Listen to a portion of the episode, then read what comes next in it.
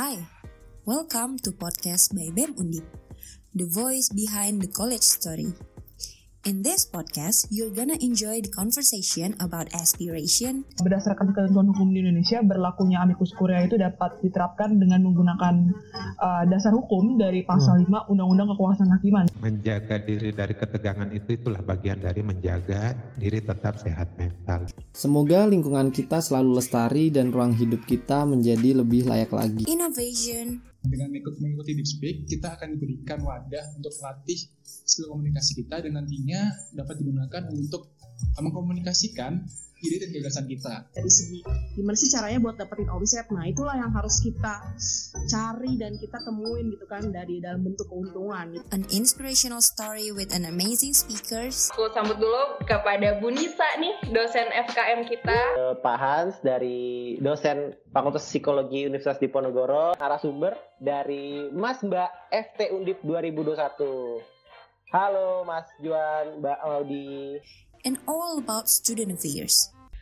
uh, perubahan yang didapat ataupun keuntungan dari organisasi ini sebelum kita mengikuti organisasi yang jelas sama-sama.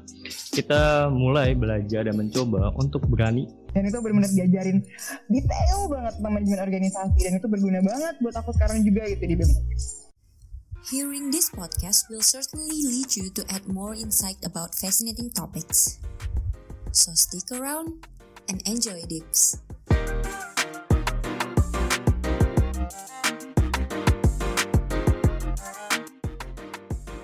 Halo Dips, kembali lagi bersama kami di podcast by BEM Undip Bersama aku Marco dan partner podcast aku Mbak Ila Halo Mbak Hai, kembali lagi nih bersama kita. Betul Mbak, halo juga Dips Apa kabar hari ini? Semoga dalam keadaan sehat Dan juga tetap semangat buat menjalanin uasnya nanti Amin, amin. Iya nih Undip lagi suasana UAS ya kok ya. Betul Mbak Kamu gimana kok UASnya? Nah kalau untuk aku uasnya kebetulan masih tanggal 8 Mbak Kalau dari Mbak sendiri kapan Mbak? Oh, kalau dari aku tuh eh, kalau FISIP tuh minggu depan sebenarnya UASnya. Cuman tuh eh, kalau di Ilkom UASnya itu pada take home semua gitu loh. Jadi emang eh, tugas UASnya udah dikasih dari sekarang. Ntar tinggal ngumpul doang. Oh gitu ya Mbak, enak ya Mbak ya? Eh, enggak juga sih sebenarnya. Enak sih sebenarnya gitu mbak Nah jadi hari ini kita mbak akan membahas tema yang sangat penting ya mbak ya Bagi kita karena berkaitan dengan lingkungan hidup di sekitar kita juga Nah jadi tanggal 5 kemarin itu kita memperingatin hari lingkungan hidup sedunia Oh iya iya ya. Udah kemarin itu episode sebelumnya kita memperingati hari eh, anti tembakau sedunia gitu ya. Dan hari ini Memperingatin hari lingkungan hidup sedunia Nah jadi kalau berkaitan dengan lingkungan hidup sedunia Mungkin ada isu-isu lingkungan di sekitar kita ya mbak ya Seperti yang kemarin ada kebanjiran akibat kebocoran tanggul, tanah longsor yang terjadi pada tahun 2017 di Semarang, dan yang menjadi rahasia umum yaitu ber- berkaitan dengan masalah sampah gitu ya mbak ya. Mbak tahu nggak mbak kenapa tanggal 5 Juni itu diperingati sebagai Hari Lingkungan Hidup Sedunia? hmm, nggak tahu sih aku emang kenapa sih sejarahnya apa ya? Nah, jadi gini Mbak, penetapannya itu dilakukan sekaligus menandai dibukanya konferensi PBB tentang lingkungan hidup manusia yang berlangsung pada 5 sampai 16 Juni 1972 di Stockholm. Hari lingkungan hidup sedunia ini juga diperingatin setiap tanggal 5 Juni demi meningkatkan kesadaran global akan pentingnya perlindungan alam dan planet bumi. Ah, I see, I see. Dan katanya juga kok Hari Lingkungan Hidup Sedunia ini merupakan instrumen yang penting yang digunakan PBB untuk meningkatkan kesadaran untuk menjaga lingkungan dan juga bertujuan untuk menarik perhatian politik dunia terhadap pentingnya lingkungan hidup. Jadi tuh PBB mengambil temanya itu hanya satu bumi atau only one earth dalam peringatan Hari Lingkungan Hidup Sedunia tahun 2022 ini gitu. Nah jadi kita mbak kalau berbicara tentang lingkungan mungkin karena kita nggak langsung terjun ke lingkungan mungkin kita agak bingung ya mbak ya. Nah jadi kali ini kita itu eh, ditemanin oleh dua narasumber yang paham tentang lingkungan dan bergerak di bidang lingkungan mbak. Wah, siapa tuh? Siapa ya? Siapa ya mbak ya? Siapa ya Dips ya? Langsung aja kali kok kenalin. Dua narasumber kita itu berasal dari Kepala Divisi Konservasi Kebencanaan Bidang Lingkungan Hidup BEM Undip 2022 atas nama Fajar Kurniawan dan Mas Iqbal Almagosan sebagai manajer advokasi dan kampanye Walhi Jateng. Oh, halo Mas Jarkun, Mas Iqbal. Iya, halo. Apa kabarnya nih Mas eh, Iqbal? Alhamdulillah baik. Alhamdulillah. Jarkun gimana Jarkun? Ya, alhamdulillah baik sih seperti sedia kala ya. Jadi teman-teman nih dari bidang lingkungan eh, sekarang lagi sibuk apa nih? Lagi ada apa gitu? Oke, mungkin dari aku dulu ya. Oke, kalau dari aku pribadi itu mungkin ya ya seperti halnya kegiatanku yang ada di bidang LH gitu, laksanain proker, ngerjain, terus juga mengeksekusi proker, terus ya mungkin mengawal isu-isu terkait dengan lingkungan karena memang concern kita ada di lingkungan ya sesuai dengan nama bidang kita gitu, lingkungan hidup ya yang pasti kita uh, tergerak ataupun juga bergerak di bidang lingkungan hidup seperti itu sih mungkin. Oh iya iya iya. Eh, kalau dari Mas Iqbal sendiri gimana nih? Ya kalau yang jelas kalau dari saya sih pertama saya lagi ngurusin penyelesaian studi ya di UNES karena saya juga masih mahasiswa kayak teman-teman. Eh, kalau di Bali sendiri sih mungkin karena saya di advokasi dan kampanye jelas eh, saya lebih lebih fokus ngurusin kasus-kasus terus juga melakukan kampanye pendidikan dan sebagainya. Ya acara-acara kemarin tuh ya salah satu bidang saya untuk melakukan lah itu sih kan cuman ya dekat-dekat ini paling lagi sibuk ngurusin kasus-kasus. Yang terakhir kali tuh apa Mas yang dikerjain eh, dari Walhi? yang terakhir itu ya kemarin yang peringatan hari lingkungan hidup. Kita bikin panggung bareng-bareng teman-teman di Semarang. Panggung peduli lingkungan lah. Kalau nggak salah kemarin juga sempat ini ya ada eh, nobar gitu kan eh, sama LHB Mundip juga ya Walhi ya? Ya betul. Kemarin juga kolaborasi sama teman-teman eh, LH Undip dan juga kami juga bikin bedah buku climate fix eh, climate eh, fiction jadi karya fiksi terkait dengan krisis iklim. Itu kemarin juga kami bedah juga di tanggal 3 Juni. Hmm, wah keren banget, keren banget. Eh, terus mungkin eh, ini karena eh, aku mau tahu nih reason gitu ya, reason kondisi lingkungan hi- eh, lingkungan hidup di Indonesia khususnya di sekitar Semarang gitu. Kalau dari eh, Mas Iqbal dulu mungkin, Eh, menurut Mas Iqbal gimana nih keadaan eh, serta kondisi lingkungan hidup di Semarang sekarang ini, Mas? Ya, eh, mungkin kalau ini kita ngobrol di sekitar Semarang ya atau sejauh tengah nih. mungkin di sekitar Semarang mungkin viral ya, yaitu terkait dengan eh, tanggul jebol dan eh, rob yang sangat besar yang menghantam hampir di pesisir utara Jawa Tengah lah. Dan salah satunya Semarang yang terus eh, menjadi sangat viral gara-gara tanggul jebol itu salah satu persoalan lingkungan. Tetapi sebenarnya kalau mau lihat persoalan lingkungan itu kita bisa lihat dari hulu sampai hilir ya. Bahasanya ya dari gunung sampai laut itu kita bisa lihat semua kerusakan lingkungan yang terjadi. Dan setiap tahun kerusakan lingkungan itu semakin bertambah gitu kan. Dengan adanya berbagai macam kebijakan yang dikeluarkan, dengan adanya proyek-proyek infrastruktur, ekspansi industri, bahkan mungkin bicara gaya hidup ya yaitu tadi sempat disinggung masalah sampah misalnya itu jadi persoalan penting nah, jadi teman-teman semua mengamankan dengan kondisi Jawa Tengah yang sangat krisis dan kritis eh, di mana hampir di semua wilayah terjadi kerusakan di hampir di semua wilayah terjadi perampasan lahan bahkan hampir di semua wilayah bencana itu terjadi. Bahkan mungkin hari ini ya hari ini mungkin yang kita merasakan kadang hujan kadang enggak harusnya udah masuk ke hujan malah ini eh, apa kering dan sebagainya. Kemarin pun juga eh, ya ini termasuk saya kondisi sekarang lagi sakit gara-gara memang eh, mungkin kurang beradaptasi dengan cuaca sekarang ya. Nah jadi jadi semua semua sektor di lingkungan hidup itu mengalami kerusakan dan eh, dan masalah. Dan semakin tahun itu semakin bertambah gitu kan. Mungkin segitulah ya eh, sekitar kondisi lingkungan. Mungkin nanti akan bisa didetailkan di ya mengalir lah nanti kita detailkan secara mengalir lah Oke, ini menarik sih karena emang eh, ngomongin cuaca juga ya Mas. eh, aku juga nih lagi kurang enak badan karena emang cuaca di Semarang sepertinya agak bisa menggoyahkan kesehatan kita gitu ya. Oke, eh, kalau dari Jarkun gimana Jarkun? Oke, kalau dari aku pribadi sih mungkin nggak jauh beda gitu dari Mas Iqbal apa yang telah dikatakan oleh Mas Iqbal itu aku ya sama dan sepakat mungkin. Kalau bisa aku bilang bahwa kondisi lingkungan saat ini tuh nggak baik-baik aja gitu, udah jelas banget nggak sehatnya dan kayak kita sendiri pun dan aku coba untuk memberikan salah satu contoh konkretnya ya bahwa uh, lingkungan itu udah nggak baik-baik aja tuh ya bisa kita rasakan dalam mungkin uh, keseharian kita gitu. Kita bisa identifikasi gimana sih udara di Semarang saat ini gitu. Udah panas banget kan gerah banget gitu. Jelas udah beda lah dengan ya mungkin saat kita bicara beberapa tahun ke belakang gitu.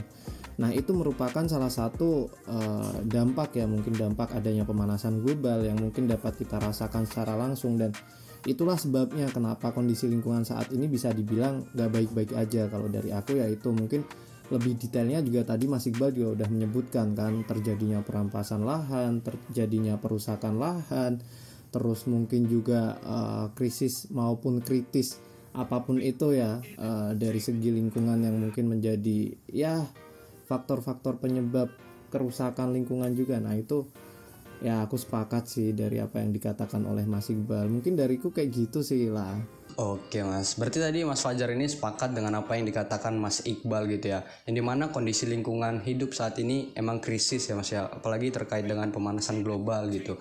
Nah jadi aku penasaran nih.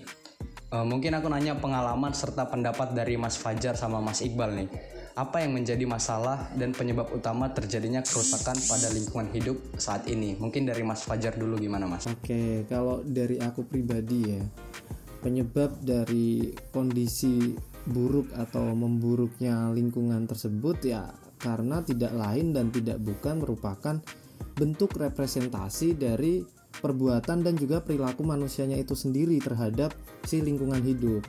Mengapa disebut demikian? Karena Tentunya hal ini bukan tanpa alasan gitu. Banyak kita temukan di sekitar kita perilaku buruk manusia, entah itu dalam bentuk seperti yang telah dijelaskan Mas Iqbal tadi, perampasan, perusakan, penghisapan, eksploitasi dan lain sebagainya terhadap lingkungan alam itu sendiri atau mungkin bisa kita sebut sebagai medium kita hidup ini dan mungkin dalam hal ini juga aku bisa mencontohkan salah satu perbuatan manusia juga ya yang Istilahnya mengatasnamakan kesejahter kesejahteraan namun dengan cara merusak lingkungan. Nah, hal ini sudah barang tentu ya tujuan ini sama sekali tidak bisa dibenarkan lah dengan alasan apa pun itu ya.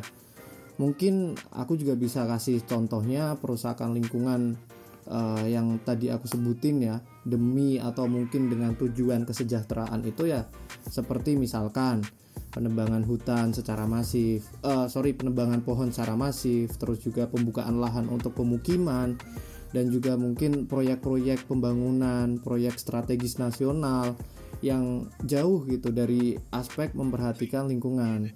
Seperti yang banyak kita lihat akhir-akhir ini kan alibinya mungkin apa ya kita bisa sebut pemerintah gitu kan birokrat gitu. Wah ini demi mensejahterakan manusia yang ada di daerah sana. Kita bangun proyek infrastruktur fasilitas umum. Tetapi tanpa mempertimbangkan aspek-aspek lingkungan itu tadi entah amdalnya atau mungkin entah bagian apa yang berbau soal lingkungan. Nah itu mereka abai lah dan acuh terhadap hal itu.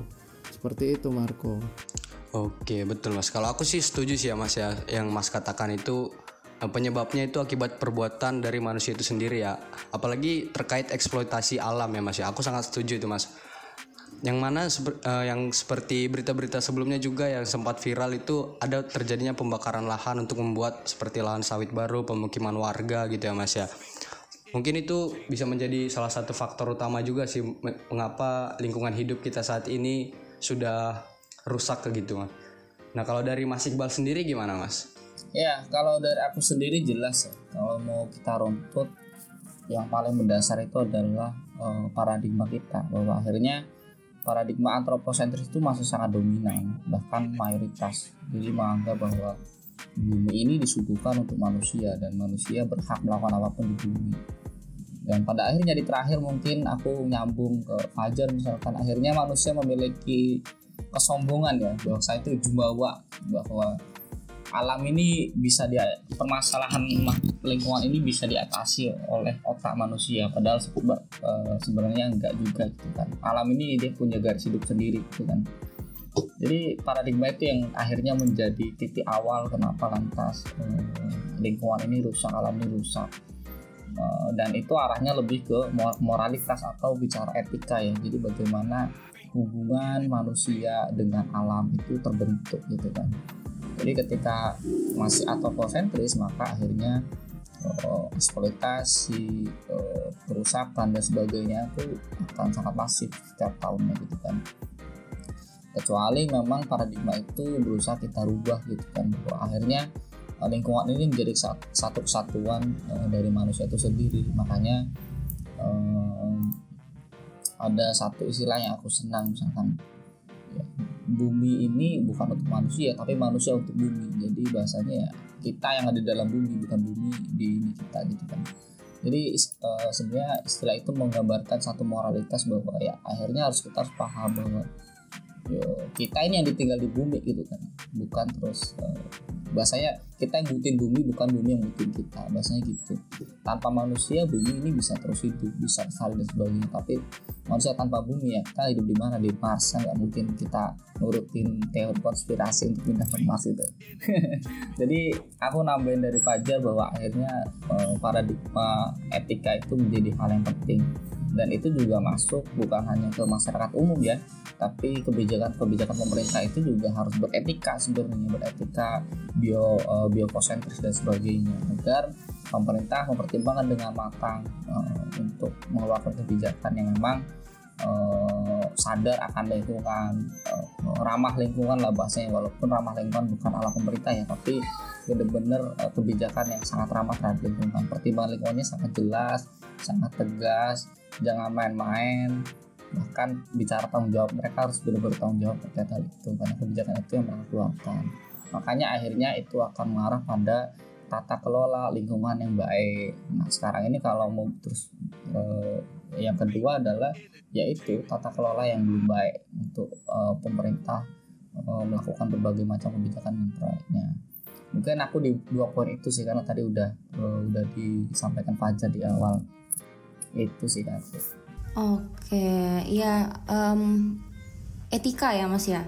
Dan kalau apa sih ngomongin soal lingkungan hidup itu memang gini sih. Tadi juga statementnya Mas Iqbal yang bilang bahwa bukan bukan bumi yang butuh kita tapi kita yang butuh bumi gitu kan. Dan eh, itu sendiri sebenarnya aku rasakan sih di aku pribadi bahwa eh, terkadang tuh aku mikir gitu loh, kayak gimana ya kalau misalkan bumi ini tuh eh, punya punya mulut gitu bisa ngomong gitu kira-kira dia bisa ngomong apa gitu ya sama manusia-manusia yang jahat dengan apa yang kita lakukan selama ini gitu kalian pernah nggak sih pernah nonton film Doraemon yang ini yang kerajaan tumbuhan? Pernah nonton nggak?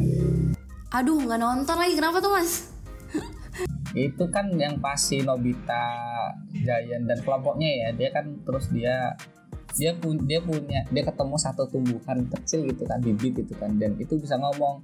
Akhirnya mereka dibawa ke rumahnya dia di kerajaan tumbuhan nah ceritanya itu di sana lagi sidang tuh. Jadi para tumbuhan itu dia lagi sidang dan memutuskan bahwa manusia itu bersalah. Akhirnya semua bumi itu dihijaukan bahkan manusia punah. Itu sama dengan apa yang diimajinasikan oleh ini ya Afrila.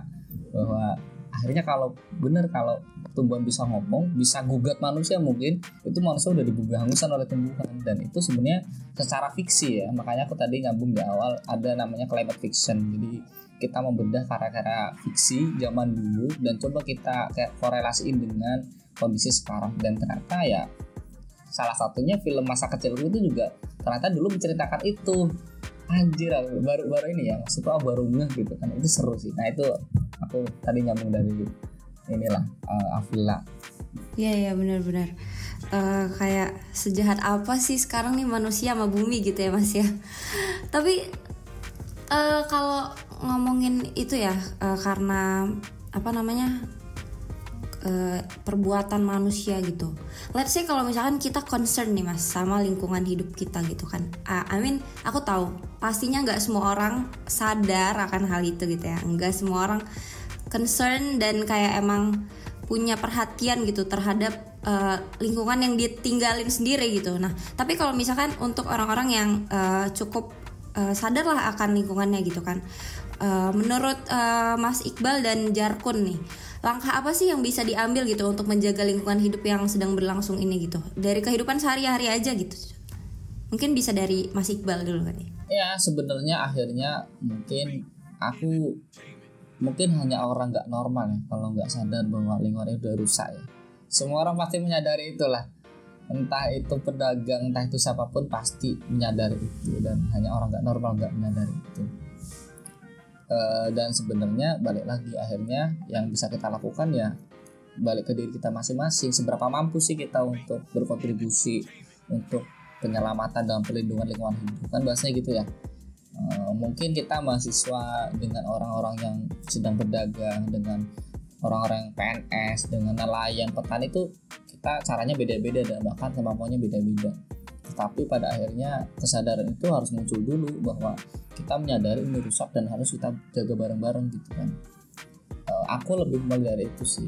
Makanya kita sebagai mahasiswa akhirnya kita bisa bisa coba menganalisis diri gitu. aku sebagai mahasiswa bisa berperan apa sih misalkan untuk uh, menjaga dan melestarikan lingkungan ini? Atau uh, mungkin itu lebih teknis lagi di perilaku misalkan. Kalau ngecas ya dilepas kurangin penggunaan uh, motor uh, sendiri kalau bisa barengan ya barengan. Yang punya mobil jangan sampai di mobil itu hanya ada satu orang kalau bisa barengan. Jadi mulai hal, -hal kecil banget kayak gitu sih. Ya balik lagi alon-alon uh, penting kelakon lah bahasanya gitu ya. Tapi yang paling besar adalah ya analisis diri kita pribadi sebenarnya apa yang bisa kita lakukan. Makanya aku sering nggak tahu ya ini kaitannya dengan agama atau enggak tapi aku sering senang banget kalau kaitannya dengan keimanan. Jadi ya keimanan kita terkait menjaga lingkungan ini ya e, berbeda-beda gitu kan. Mungkin uh, aku dan Fajar mungkin ya terus bisa punya akses ada di organisasi lingkungan yang akhirnya bisa melakukan kontribusi lebih ya. Tapi kan sebenarnya uh, masyarakat di luar sana kan mereka bingung juga kan mereka pengen kontribusi ini tapi apa sih bisa aku lakukan gitu kan. Kan kadang gitu akhirnya bicara aksi dan sebagainya mereka bingung. Tapi ya balik lagi akhirnya balik ke pribadi kita apa yang bisa kita lakukan sih sebenarnya. Kalau aku sih gitu ya. Oke oke. Berarti emang sebenarnya tuh yang paling penting sadar dulu ya mas ya. Kita harus sadar.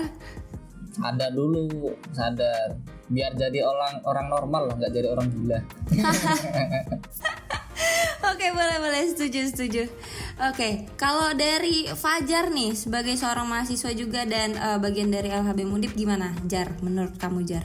Oke kalau dari aku ya ya itu mungkin nggak jauh beda lagi apa yang dikatakan Mas Iqbal ini pun aku sepakat di sini bahwa ya kita harus tumbuhkan kesadaran dulu.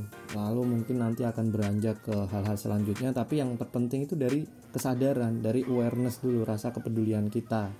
Ya kan? Terus ya apa yang dapat kita lakukan lah. Mungkin kalau bicara soal langkah apa yang dapat kita tempuh khususnya teruntuk kawan-kawan mahasiswa di sini dan juga masyarakat luas pada umumnya ya berubah gitu. Berubah di sini dalam arti menghindari perilaku buruk dan e, berusaha untuk selalu menanamkan hal-hal kebaikan terhadap lingkungan. Mungkin dalam hal ini kita bisa bicara juga mengenai konsep kebiasaan ramah lingkungan atau yang sering kita kenal dengan istilah milenialnya tuh green habit gitu. Nah, mungkin aku pengen masuk di sini ya green habit mengenai green habit. Nah, green habit ini kan uh, ya berasal dari kata green hijau dan juga habit kebiasaan gitu kan. Sementara kalau kita bedah lebih jauh lagi, lebih dalam lagi, rasa-rasanya kebiasaan ini juga banyak tergolongnya mungkin mulai dari kebiasaan primer, kebiasaan sekunder sampai kebiasaan tersier gitu. Mulai dari kebiasaan primer lah, kebutuhan ya seperti halnya sandang, pangan dan papan gitu. Kita bicara soal itu, ya itulah yang menjadi uh, apa ya suatu sistem yang membangun atau mungkin bisa dibilang fundamentalnya letak fundamentalnya tuh di situ gitu yang akhirnya menjadi sebuah sistem kerja dan juga menjadi sistem hidup kita ya berawal dari situ gitu. Terus mungkin kalau aku bisa sampai ini mulai dari ya sandang pangan papan simpelnya kalau di sandang aja. Sandang mungkin ada sekarang uh, marak tuh atau mungkin juga kita juga gemar.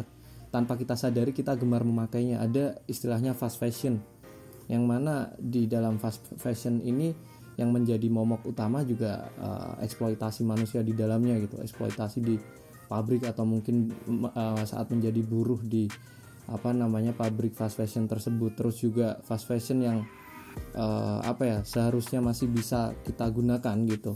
Baju-baju yang masih bisa kita gunakan. Tetapi kita justru memilih untuk membeli pakaian baru. Membeli pakaian baru untuk memenuhi apa? Balik lagi gengsi kita gaya hidup kita gitu kan?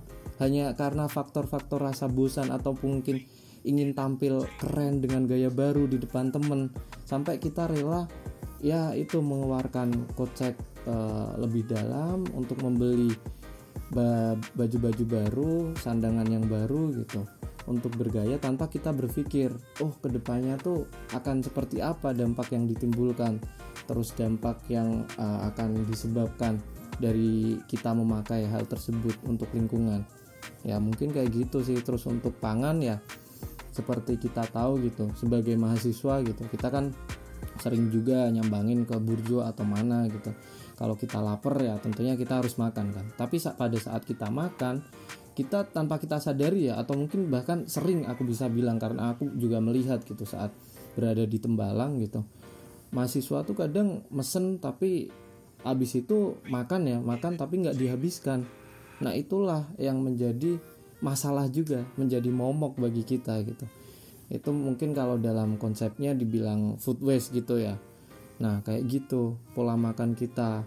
Ya ya kalau dalam istilah agama mubazir tapi di satu sisi di sisi lingkungan itu pun juga akan menimbulkan food waste. Yang mana food waste ini sisa-sisa makanan yang akhirnya tadi nggak kita makan itu uh, akan menguap terus menyebabkan karbon itu tadi yang akhirnya memicu juga atau turut menyumbang menjadi salah satu faktor dalam climate change ataupun krisis iklim seperti itu sih lah kalau dari aku. Oke, benar banget ya Mas. Aku setuju juga sama Mas Fajar nih. Langkah yang paling penting emang kesadaran dari kita. Apalagi kita mahasiswa ini uh, harusnya dituntut emang sadar ya terkait dengan lingkungan, terus peka juga terhadap lingkungan. Terus kemudian yang menanggapin yang Mas bilang tadi itu tentang makanan itu emang sangat uh, hal yang umum ya mas ya. Yang mana di, banyak juga yang saya lihat orang yang pesan makan banyak tapi uh, tidak dihabisin. Yang menjadi merupakan uh, ini juga kerusakan lingkungan juga mungkin ya bagi ya simpelnya seperti itu sih uh, Marco. Mungkin ya itu yang akhirnya menyebabkan menguapnya karbon akhirnya juga turut menyumbang uh, panas ini juga ya Oke, jadi tadi Mas Faja sama Mas Iqbal ini dan jelasin ya langkah-langkah untuk kita ke depannya bagaimana untuk menjaga kelestarian lingkungan hidup kita. Nah, aku penasaran nih Mas, boleh nggak sih uh, Mas jelasin kegiatan apa yang akan Mas lakukan dalam jangka waktu yang dekat ini tentang lingkungan hidup? Boleh dari Mas Fajar dulu. Oke, mungkin kalau aku ya, coba aku kembalikan lagi ke kegiatanku yang ada dan sedang aku jalani saat ini di bidang lingkungan hidup BEM Undip gitu. Yang mana di sini kita memiliki misi dalam menjaga maupun melestarikan lingkungan. Selain itu tentunya kami juga memiliki arah gerak sebagai motor, advokator serta protektor lingkungan yang sehat dan layak dengan membawa nilai kolektif, tanggap, responsif dan juga sustainable yang diiringi dengan etika lingkungan dalam mewujudkan tujuan bersama pun fokus utama isu yang kita bawa di tahun ini dibagi menjadi beberapa topik gitu. Di antaranya ada perubahan iklim, sampah, kebiasaan atau habit itu, lalu juga ada kebencanaan atau disaster, proyek pembangunan dan juga biodiversitas yang di dalamnya termasuk satwa dan puspa. Nah, kalau untuk kegiatan uh, aku pribadi mungkin ya di luar dari kegiatan uh, organisasiku kalau aku pribadi mungkin langkah-langkah ataupun upaya untuk tetap menjaga dan juga melestarikan lingkungan ya itu tadi gitu. Kembalikan ke uh, aku pribadi apa yang bisa aku lakukan gitu.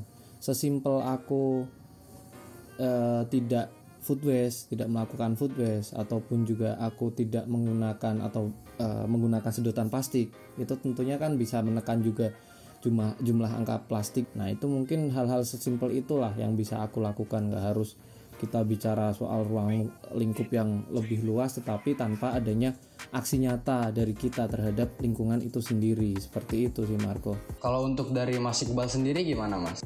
Ya, uh, jadi kalau dari aku sendiri sih karena aku ada di dua bidang gitu, advokasi dan kampanye jelas. Dari advokasi sendiri ya kita banyak banget warga dampingan untuk kasus-kasus lingkungan hidup dan itu tersebar hampir uh, di seluruh wilayah Jawa Tengah dari Cilacap, Jepara, uh, dari Wonogiri, dari Dieng, Pekalongan dan sebagainya. Jadi kami melakukan pendampingan untuk membantu uh, masyarakat yang ingin melakukan upaya pelindungan dan pelestarian lingkungannya dari berbagai macam proyek kayak tambang, infrastruktur dan sebagainya ya. Terus juga uh, kita juga dekat-dekat ini akan melakukan brand audit sampah sih di wilayah pesisir utara Semarang. Jadi sebenarnya kita mencari tahu sebenarnya brand apa aja sih yang yang terus banyak nyampah ya karena yang di awal aku bilang masalah sampah sebenarnya masyarakat akhirnya nggak bakal pakai sampah plastik sekali pakai kalau produsen tidak tidak mengeluarkan itu akhirnya balik lagi sampah itu harusnya jadi tanggung ke produsen nah kita akan melakukan brand audit itu di pesisir utara oh, oke okay. Uh, keren banget ya mas ya. Uh, sama mas Fajar juga keren sih kegiatan-kegiatan yang untuk dilakukan dalam jangka waktu dekatnya ya. Mungkin ini pertanyaan terakhir kali ya. Uh, ada nggak sih tips and trick untuk menjaga lingkungan hidup? Dan juga apa sih harapan dari Mas Iqbal sama Mas Fajar ini ke depannya tentang lingkungan hidup yang ada di Indonesia ini? Boleh dari Mas Iqbal dulu kali. Ya uh, kalau aku sih tadi ya baik lagi tip and triknya ya. Tadi harus sadar posisi apa dan apa yang bisa kita lakukan Oke, tadi Mas Iqbal udah nyampein ya tips and triknya. Kalau dari Mas Fajar ini gimana Mas? Seperti closing statement juga boleh sih Mas. Oke baik, kalau dari aku mungkin rasa-rasanya kurang bijak apabila aku uh, memberikan tips and trick tapi tanpa dibarengi ataupun disertai dengan upaya aku sendiri gitu, aksiku sendiri pun juga etikaku sendiri terhadap lingkungan gitu. Kalau aku pribadi sih yang pasti ya saat kita melakukan uh, kebaikan terhadap lingkungan itu yang pertama adalah konsisten dan juga keberlanjutan sustainable gitu. Apa yang kita lakukan ya jangan hanya uh, hanya pada waktu tertentu gitu. Apa pun itu hal-hal baik yang kita dedikasikan untuk lingkungan ya usahakan untuk dapat terus kita lakukan gitu. Kontinuitas lah tadi kelupaan sih. Nah tadi nyinggung mahasiswa ya karena kita juga ini bareng-bareng mahasiswa ya. Jadi sebenarnya ya akhirnya memang yang paling penting dari etika adalah kebijaksanaan yang uh, itu adalah perilakunya adalah kebijaksanaan. Makanya sebenarnya ya, kita semakin orang semakin terdidik seseorang semakin uh, apa ya ilmu pengetahuannya semakin tinggi maka dia harus semakin bijak untuk untuk berperilaku kepada alam. Apalagi kita orang beragama kan di semua agama itu mengajarkan terkait dengan bagaimana kita memperlakukan alam. Gak ada agama yang gak, gak ngajarin itu ya. Di Islam ada fikih ekologi dan sebagainya. Jadi kalau kita orang berpendidikan, kalau kita orang beragama, maka kebijaksanaan kepada lingkungan itu akhirnya menjadi hal yang wajib kita lakukan. Bahasanya gitu. Fardu ain lah. Oke, yes itu tadi ya teman-teman. Deep semua kita udah dengerin uh, ngobrolin tentang lingkungan hidup uh, gimana caranya kita gimana caranya bisa menumbuhkan kesadaran dan tips and trick untuk menjaga lingkungan hidup ini gitu. Um, mungkin aku mau ngucapin terima kasih banyak dulu atas waktunya nih Mas Iqbal dari Walhi dan Fajar Kurniawan dari LHBM Undip ya. Udah mau hadir dan ngobrol-ngobrol menjadi narasumber di podcast BEM Undip di episode ke-11 ini dan ngasih info banyak banget terkait lingkungan hidup. Uh, khususnya di bumi kita tercinta ini ya di mana lagi gitu kan ya di tempat kita hidup gitu. Ya. dan aku berharap sih semoga apa yang disampaikan sama Mas Iqbal dan Jarkun tadi bisa uh, memberikan manfaat nih bagi dip semua dan lebih peka gitu terhadap lingkungan sekitar. Jadi kita bisa lebih menjaga lingkungan sekitar kita. Karena tadi jadi teman-teman ayo sama-sama kita jaga lingkungan kita agar kita bisa hidup lebih layak agar bumi kita lestari dan hidup kita bisa lebih layak lagi Terima kasih banyak telah mendengarkan podcast by BEM Undip. Jangan lupa untuk follow, like, dan share biar bisa terus pantengin upcoming episode podcast by BEM Undip di Spotify dan Apple Podcast. Stick around and sampai jumpa di episode selanjutnya, Dips. Bye-bye.